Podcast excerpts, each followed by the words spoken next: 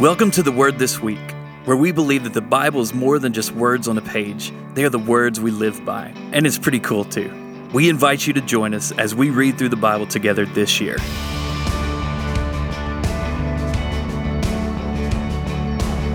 Welcome back to the Word This Week. I'm your host, Bryan Vaughn, and this is episode 40. And we are three weeks away from the New Testament and I'm excited about that. In fact, I was thinking about the uh, the old phrase from from the the old preachers that it's Friday and Sunday's coming, and uh, we are really feeling that around here. But I've also very much been blessed and encouraged by our walk through the Old Testament uh, so far, and it's it's coming to an end, and we are getting to see so many fulfillments of of God's promises to his people. And the place that, that we've been this week is uh, seeing some of those exiles return to Jerusalem, return back to their homeland. And I just was thinking about that and imagine someone that's old enough to have been exiled and lived for 70 years, just the prospect of going back to your homeland how that must have felt, or to be a, a child of one of the exiles and your family getting to return back to the home that you've only heard about and getting to to see the fulfillment of of God's promises uh, to them. Just how that that must have felt. And one of the things I'd like to do in this episode is just read Psalm 118 for you which is one of those psalms that's a praise to God for these exiles as they're returning back uh, to their promised land. Psalm 18 begins this way Give thanks to the Lord, for he is good. His faithful love endures forever. Let all Israel repeat, His faithful love endures forever. Let Aaron's descendants, the priests, repeat, His faithful love endures forever.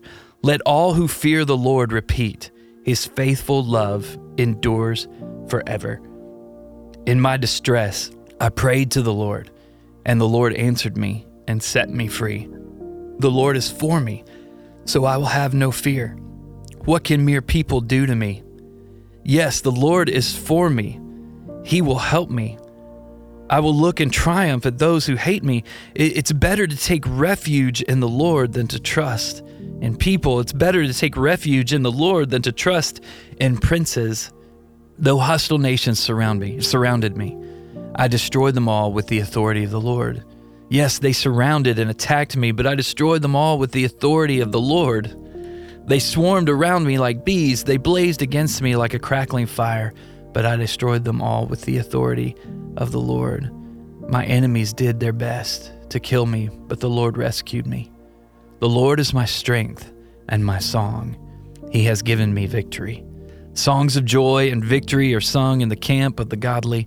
The strong right arm of the Lord has done glorious things. The strong right arm of the Lord is raised in triumph. The strong right arm of the Lord has done glorious things. I will not die.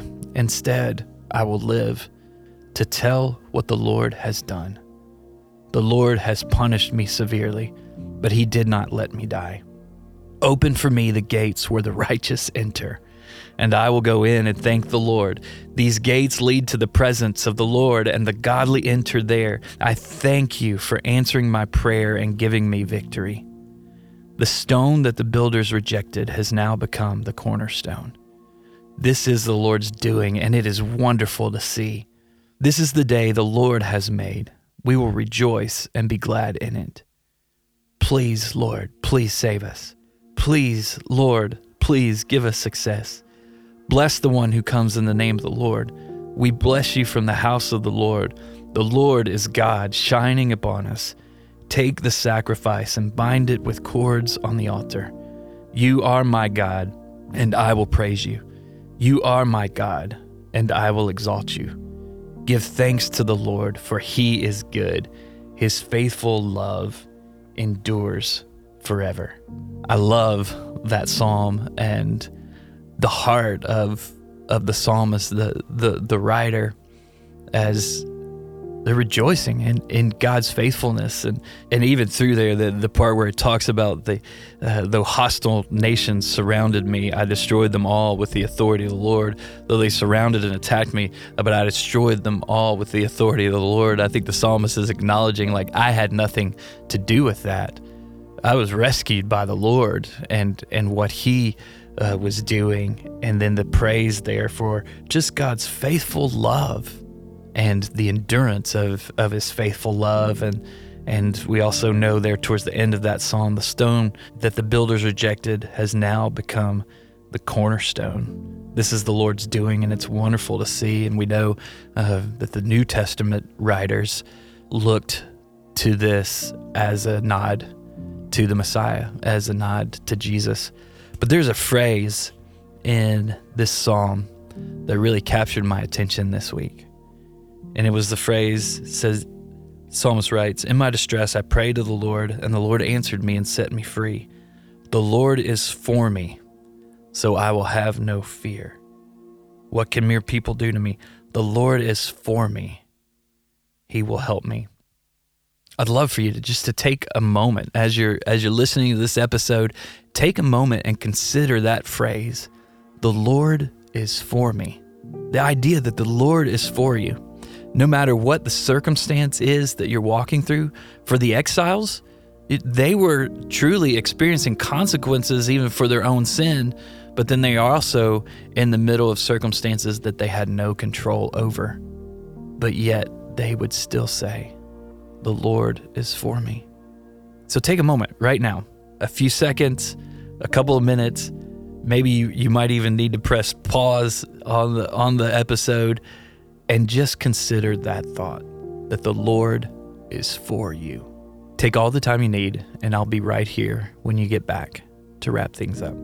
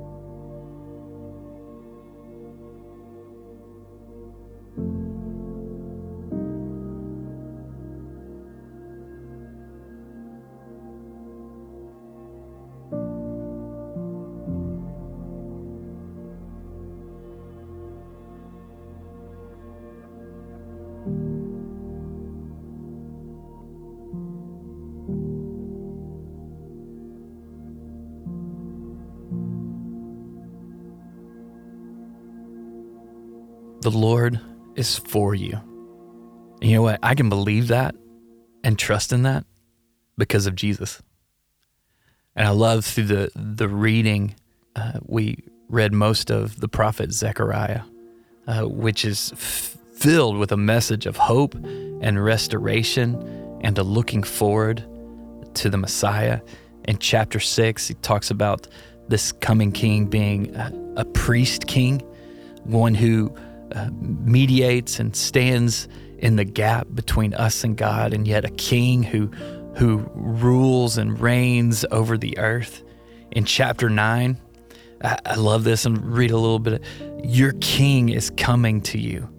He is righteous and victorious, yet he is humble, riding on a donkey.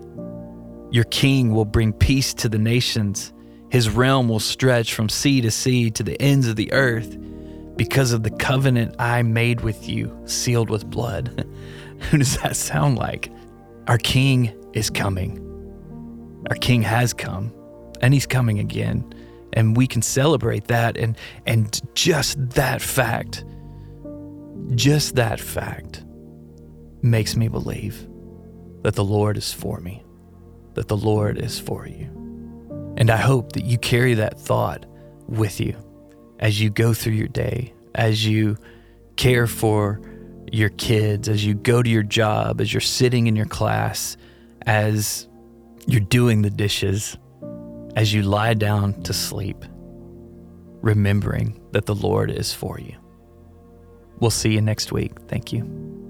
Thank you so much for listening. And as always, we want to thank the River Community Church for sponsoring this podcast. And if you're in Cookeville and looking for a church home, we'd love to invite you to come out, and you can check out more about us at therivercc.com. Thanks, and join us next time on The Word This Week.